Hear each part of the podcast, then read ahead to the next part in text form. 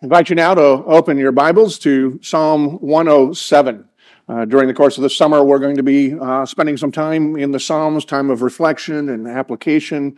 Uh, and our hope is not only will we be able to identify with the situations and the, the words that are expressed by the psalmist, uh, but that these words would also help us in our um, relationship and our communication with God. The Psalms uh, give us a, a language uh, to pray.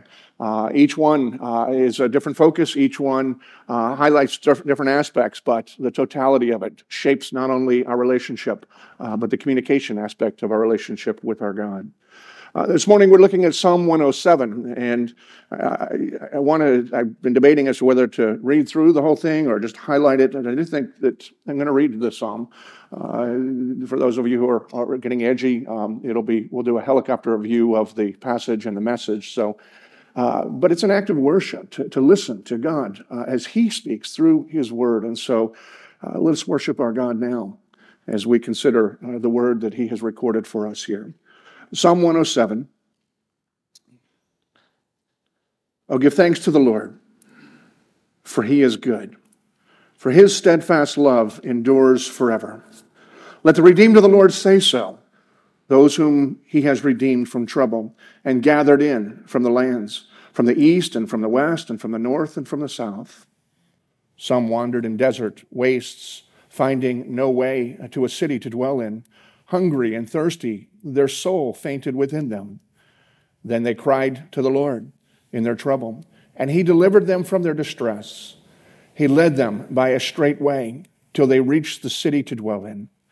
Let them thank the Lord for his steadfast love, for his wondrous works to the children of man. For, for he satisfies the longing soul, and the hungry soul he fills with good things.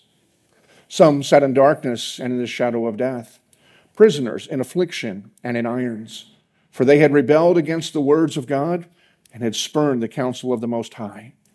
So he bowed their hearts down with hard labor they fell down with none to help. Then they cried to the Lord in their trouble, and he delivered them from their distress. He brought them out of darkness and the shadow of death and burst their bonds apart. Let them thank the Lord for his steadfast love, for his wondrous works to the children of man. For he shatters the doors of bronze and cuts in two the bars of iron. Some were fools through their sinful ways and because of their iniquities suffered affliction. They loathed any kind of food, and they drew near to the gates of death. Then they cried to the Lord in their trouble, and he delivered them from their distress. He sent out his word and healed them, and delivered them from destruction. Let them thank the Lord for his steadfast love, for his wondrous works to the children of man. And let them offer sacrifices of thanksgiving and tell of his deeds in songs of joy. Some went down to the sea in ships, doing business on the great waters. They saw the deeds of the Lord, his wondrous works in the deep. For he commanded and raised the stormy wind, which lifted up the waves of the sea. They mounted up to heaven and then went down to the depths. Their courage melted away in their evil plight. They reeled and staggered like drunken men and were at wits' end. Then they cried to the Lord in their trouble, and he delivered them from their distress. He made the storm be still, and the waves of the sea were hushed. Then they were glad that the waters were quiet, and he brought them to their desired haven. Let them thank the Lord for his steadfast love, for his wondrous works to the children of men. Let them extol him in the congregation of the people, and praise him in the assembly of the elders. He turns rivers into a desert, springs of water into thirsty ground, fruitful land into salty waste because of the evil of its inhabitants. He turns desert pool, uh, deserts into pools of water, and parched land into springs of water. And there he lets the hungry dwell, and they establish a city to live in.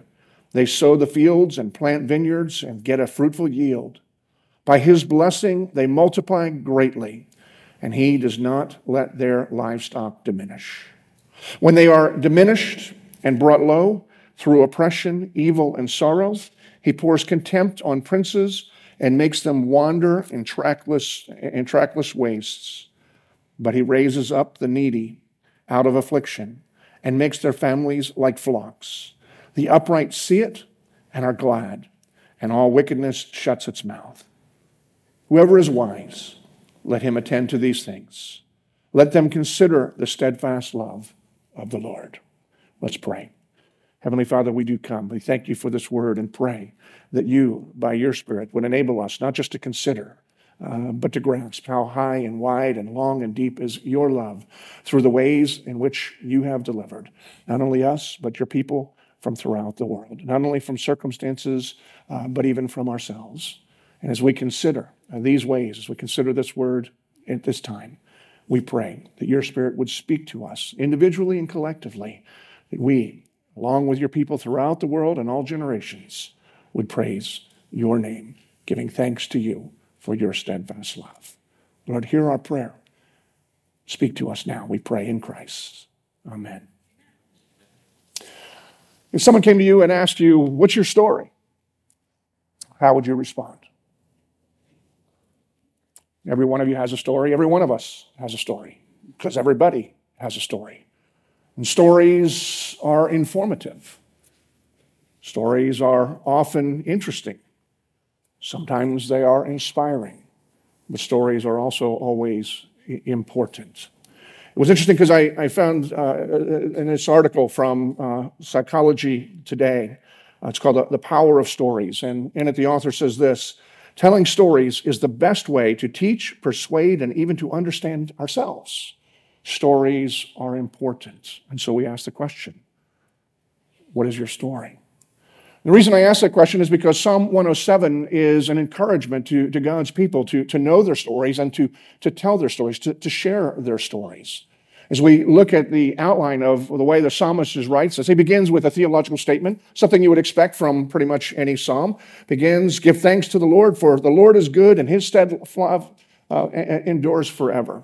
And, and, so we begin with just a picture of God, remembering who God is, and, and then the fact that we're reminded that, that God loves is a, as a prompt, because we might ask the question, how has God loved? Well, God loves in one way because of his delivery the way he delivers his people, which we'll consider here in a moment. But the, the psalmist begins uh, this psalm with a theological statement, uh, an expression of worship, but then he follows it up with a command let the redeemed say so. In other words, it's not enough for us just to consider that or to know that God is good or even just to say that God is good. We're to declare. It's a command, it's an instruction for us to be able to express uh, that God is good and be able to share the ways in which we have come to understand that, that God is good. And then what we see is that the psalmist follows up with four distinct stories of the way God has delivered uh, people throughout uh, his history, four poetic pictures uh, of perils from which God has delivered. And as we will look at each of them, we can identify perhaps with uh, one or maybe more of these situations uh, as we enter into the story, as we recognize and consider our own stories as well. And in these four stories, the first one that we read about is uh, our, the Lord says that uh, uh, the psalmist says that some wandered in the wilderness. Uh, as you pick up verse four, some wandered in, in the desert wastes finding no way to a city to dwell in, hungry and thirsty. Their soul fainted within them. And some may have experienced this, and certainly throughout the, the, Bible and God's people in the Old Testament, people through history, people today, perhaps they may have uh, been wandering physically in, in some wilderness. I remember a few years ago reading of a, a young boy who got separated from his parents, who got lost for several days in the Great Smoky Mountains. And so I read this passage and I begin thinking, and I remember that, and I, I start, you know, can you imagine what he was thinking? The boy was like seven, eight years old, and he's lost in, in, in the Smokies, separated from his family, wandering, trying to both survive, to stay warm, uh, to avoid the, uh, uh the, the, animals, um, not knowing if he was going to find uh, where he belonged. Now, most of us have probably not had that experience, but most of us have probably had this experience. You go into a, a new city, perhaps a, a, large city, and you find yourself not knowing exactly where you are. For those of us who are old enough to remember pre GPS, for those of us who may not necessarily be old, but our GPS doesn't always work and is not always helpful. You know, what do we do? How do you feel in those moments where you're just kind of wandering? How do you respond? I don't know what I would do in the Smoky Mountains, but I know that when I go into these new cities, I just keep on going and think sooner or later I'm going to see something. But uh, uh, you know, I, I don't know why I think that because I don't know where I am in the first place. I'm in a strange city. If I was in a city I knew and I was going to see something I recognized, that would make sense. But I just have this tendency to, to just to, to go into wander. But it, it's a vain hope that somehow something is going to happen. Now, obviously, I'm here today, so every time I've had that experience, something has happened that has brought me delivery. And the Lord says that He does that, not only from the kind of the, the, the, simple traveling through the city, but that experience. Because most of us, even if we haven't had the physical experience, we have had that experience of feeling like I'm lost, I'm in this big world, and I don't know where I'm going. I mean, I may know where I'm ultimately going, but I don't know where I'm going from here. I don't know how to get from here to there, and I, and I feel very lost. And, and, and we see that the Lord says that there's people that have experienced that. And they cried out to the Lord, and He delivered them from their distress. He goes on and says that the second kind of people are people that were sitting in darkness. We see picking up in verse 10 some sat in darkness and in the shadow of death, prisoners in affliction and in iron. So, and the picture here is of those who are in prison, maybe even those who are seated uh, and, and, dwelling uh, at death row. Uh, the passage seems to indicate that in this case, they're there because of the decisions they had made. They had ignored the standards of the Lord, uh, obviously, not just the, the spiritual standards, but the standards that would have violated the civil code or wherever they were. They became incarcerated. Uh, they were locked up. They were in iron, behind iron bars and they were in, in iron shackles. Uh, and they, they were prisoners with no hope. And it's interesting because while they were prisoners, and get the idea that maybe their hearts were still hard, uh, the Lord, uh, the, the, psalmist says that the Lord, um, you know, bows their hearts with hard labor. And so as they are, think of the old, the rock pile or, or, the, or the work crew, as they're laboring, uh, and they're sweating and they're being physically broken and, and weary. Uh, the Lord actually here, we see a, picture of God at work even before the people cry out. God uses the circumstances of our lives at sometimes, even when we feel that we are imprisoned, to bring us to the end of ourselves in order that we will do what they did, which is to cry out uh, to the Lord.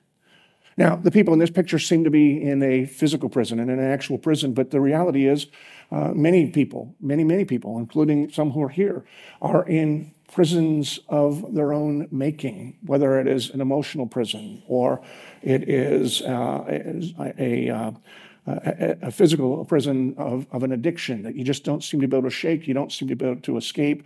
It doesn't lead you anywhere, but it, it holds you in bondage. And yet the Lord is at work, even in the brokenness bringing you to a point to cry out to the Lord because we see in this, these people, they cried out to the Lord and the Lord heard them and He delivered them from their distress. We see a third category of people, verse 17. Some were fools through their sinful ways because of their iniquities, they suffered affliction. I just can't help but thinking of the wisdom of Forrest Gump. Stupid is as stupid does because they're, they're fools. They, all sin is foolishness because the scriptures tell us that the, the wage of sin, what we earn from sin, is, is death. We're alienated from God. God is the, uh, uh, we're at, at odds with God, and you're not going to win that fight. You're not going to win that battle. So any continuation and engaging in sin is, is foolishness, whether it's before somebody becomes a believer or those of us who, as we struggle or we uh, ignore patterns of sin in our own lives. It's, it's it, all categories, every one of us as, as a fool when we uh, do that.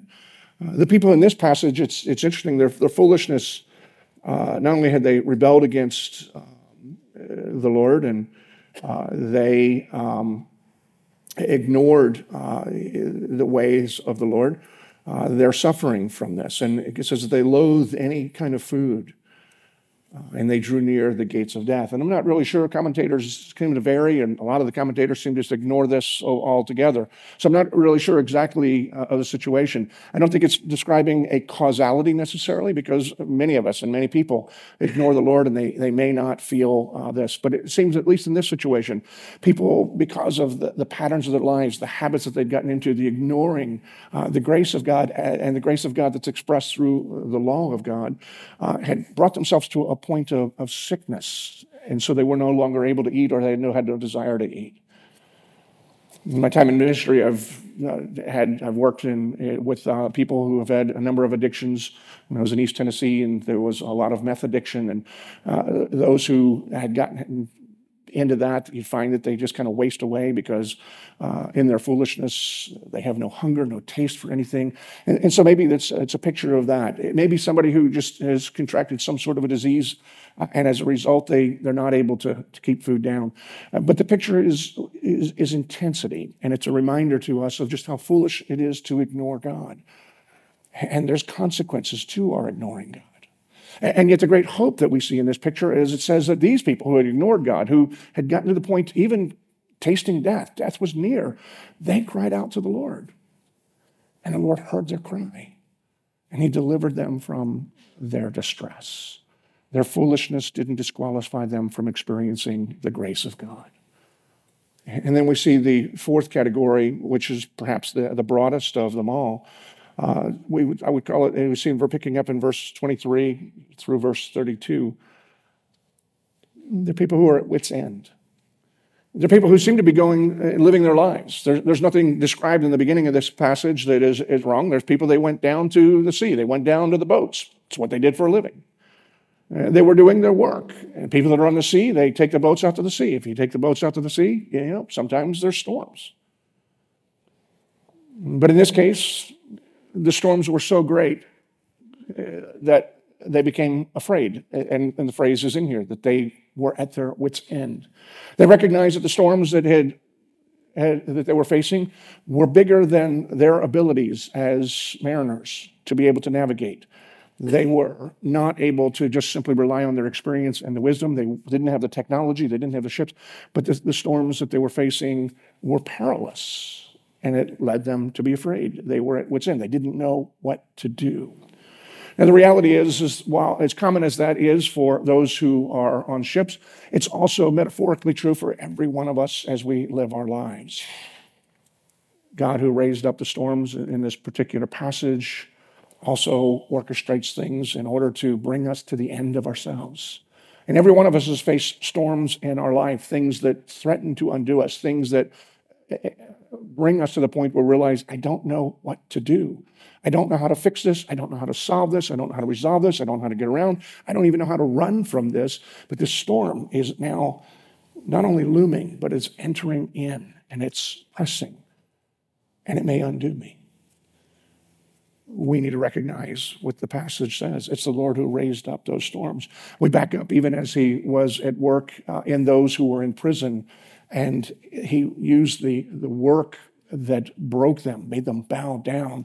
These storms of life that bring us to our end actually become a matter of God's grace to us because we stop striving for our own. And we cry out to God. And we see that God, in His mercy, God, in His grace, hears our cries. He's delivered these people out of his mercy for them.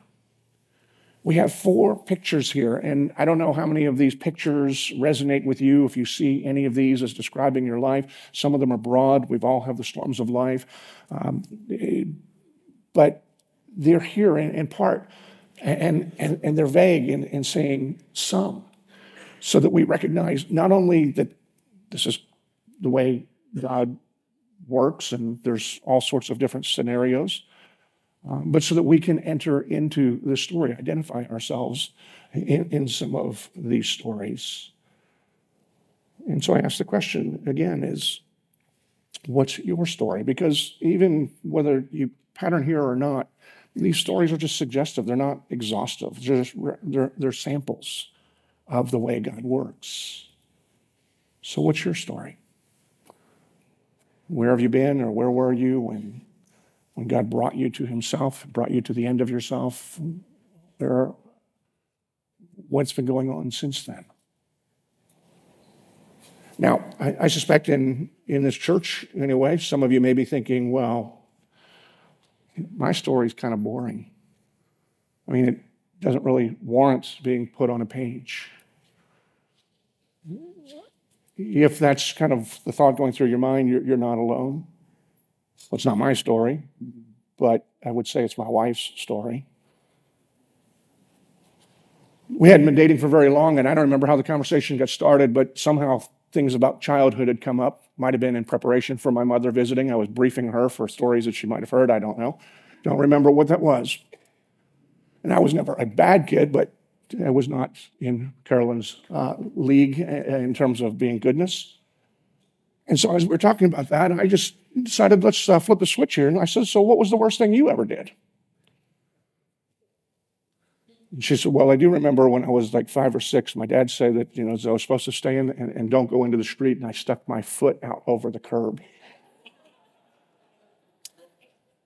And I said, gee, I think there's laws in some states against things like that. I mean, it's just amazing you didn't go to juvenile at that point. I mean, and so, and, and the reality is those who would have known her, and if you can testify from her church and growing up, that probably is the, the worst thing that she probably had done. And clearly, you know, at that point, uh, you know, 15 years later, she was still feeling guilty about that. Um, and, and, so, you know, I think that if that's the worst thing you do, your, your story is pretty boring.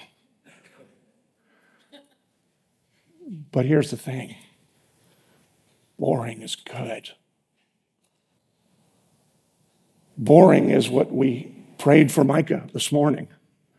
May he have a boring story as God spares him from the consequences of foolishness. Boring is what we pray for all of our children. Boring is what we wish our stories were, so that we didn't have the scars and the regrets and the pains that we experience and the pain of the pains that we've caused to other people. Boring is good. Never underestimate the importance in boring, because one of the things that we recognize of a boring story is that God, who has been at work, has spared you and has spared the ones that He has loved from all of those pains and hardship. And so while my story is not boring, it may be more boring than some, I wish it was more boring.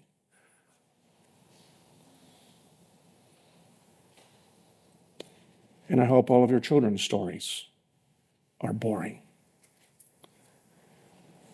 Because while some of us may be boring and some of you are more boring than others, um, boring is a demonstration of God's strength, which is awesome.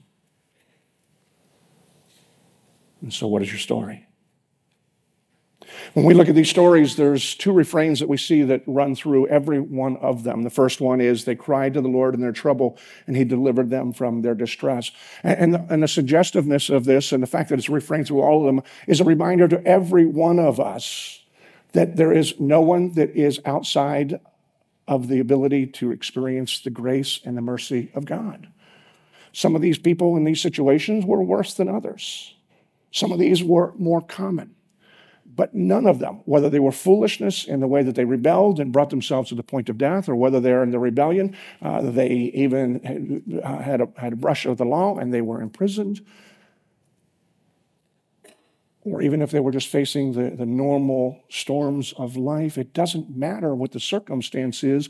Whatever your story, it's an invitation for you to cry out to God and to experience His grace because God delivers people from their distress.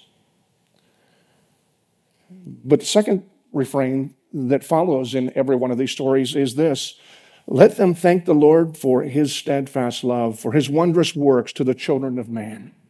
In other words, it's, it's important that we understand what our stories are because it reorients us to be willing to receive and hungering for and longing for and crying out to experience God's grace. But having experienced God's grace, we also are to respond. We're to declare, let the redeemed say that the Lord is good and, and explain why. Uh, let us thank the Lord for his faithfulness, regardless of our situation, regardless of whether we had been faithful, but the Lord in his steadfast love, because he works wonders for the children of man. And these words are a reminder to us, as important as every one of our stories are, every testimony, every good testimony is actually more about God than it reveals about us. Because it, highlights what God is like and it has highlights what God has done even more than it highlights our failures and our weaknesses. And so your story is important because it reorients you toward God.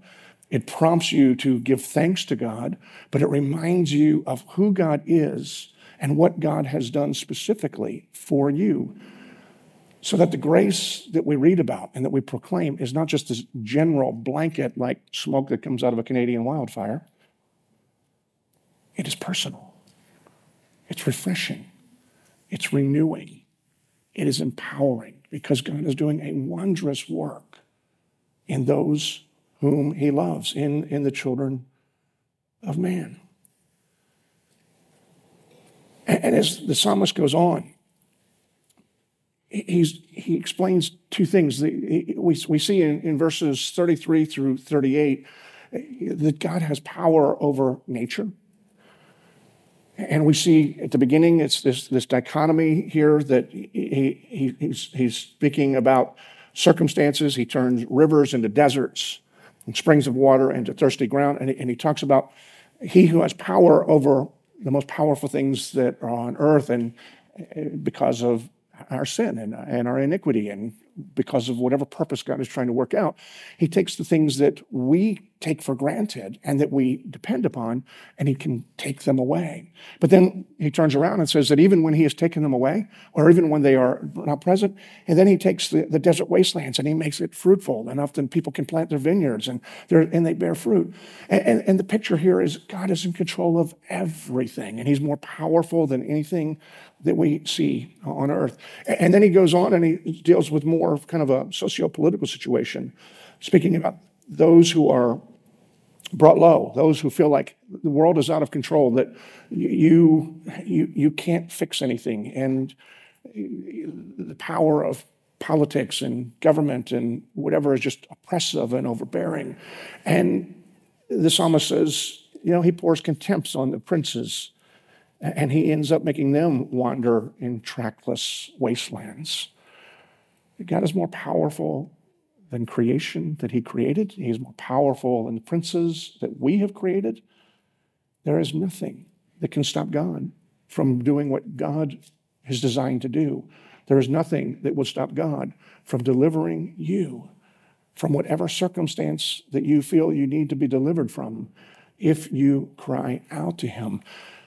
One of the things that this story reminds me of, this psalm reminds me of, is that all of our stories are important, but our stories are important because each one is a chapter in the narrative, the story that God is writing through history. But it is God's story. And as we think about our own stories and we think about these stories, that we have an opportunity to ask ourselves, what is my tendency? Do I recognize my story is important because it's a part of demonstrating God's mercy and God's grace and God's power as one of the chapters that are on display for all of eternity? Or do I have a tendency more and more to just so focus on my own story and I, I want God to be in my story? Now, that is important, and, and, God is involved in our stories because we see Him involved here. And so, as people were crying out, they were delivered. So, God entered into their story. But the deliverance, what we're to declare, what we're to remember, is that we are all part of God's story. The question is whether or not we are part of God's story as a celebration of His grace, or whether in the end we will be part of God's story as a demonstration of his justice. And that depends on whether you're willing to cry out to God, who is merciful, who is powerful, who is awesome. So, what are we to do with these things? Let me make three suggestions. First, stop and take some time regularly to consider where you've been, where you are, where you anticipate that you are going, where God has promised that you would be going. Take the time to think about that. Reflect on what God has done to intervene in your situation, whether He's brought storms to bring you to your end, whether it's through the brokenness, whether just life just seems too hard, um, and, and through the labor He's caused you to bow down. But think about the circumstances that God has brought in. And if you're facing those things now, remind yourself God uses even these things in order to bring us to Himself, to make us what He has designed us to be. Remind yourself how God has broken through, how He has delivered you, because being aware of that is a point of encouragement the next time you find yourself in need. Because as you've seen, as God has been faithful in the past, it fortifies your faith to trust Him in the present. And so make it a regular practice to remember your story. Remind yourself of where you've been and what you've done and, and, and how God has been at work. And then second is, even as the whole point of the psalm is, is give thanks to God. I mean, this is a psalm that's put in the category of a, a song, a psalm of thanksgiving. It was a prayer that was regularly offered, a song that was offered, a song of thanksgiving, because it celebrates the faithfulness and the goodness of God. And when we are aware of what God has been doing in our lives, we're to give thanks to Him. We're to give praise Him for who He is, acknowledging for what He is, is like. We see this song as an invitation to pray, because part of what this is, is we're to not only remember, but we are to say so. Who do we say so to? First and foremost, we say so to the Lord. It's a psalm of thanksgiving. We give thanks to the Lord for the faithfulness that He has demonstrated in our lives, in our circumstances. And even as it's prompting us to pray, when we give thanks to the Lord for who He is and what He has done, it's an act of worship. We remember and we respond. We're worshiping, we're honoring, we're glorifying God. And God has promised to be at work and renewing us even as we are reminded and as we celebrate him. And the third thing I would just say this is, I think, consistent that with the psalm is telling us to do is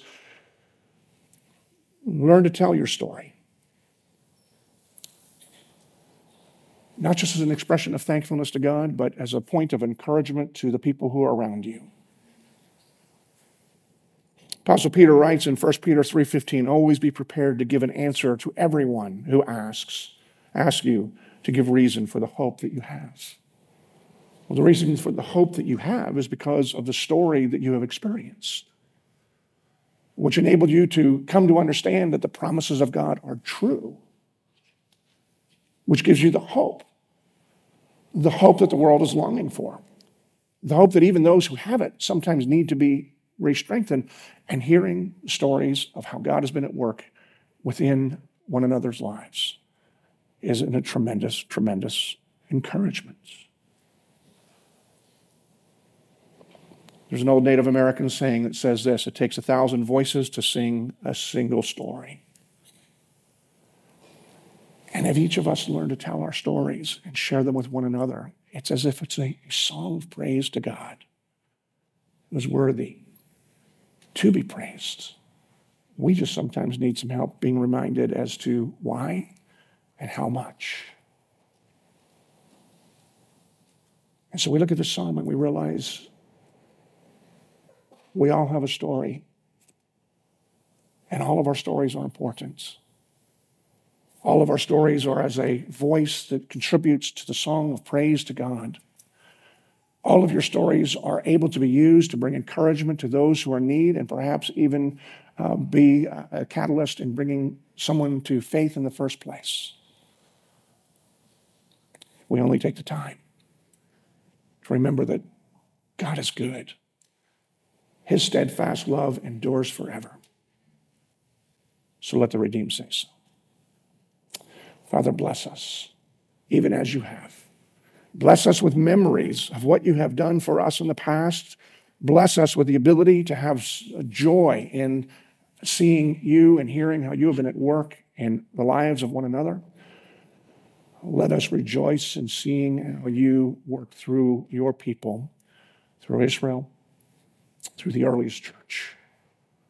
Bless us to remind us to rest in you and to stand in awe of your great works. And let your people sing of your grace, of your mercy, of your glory.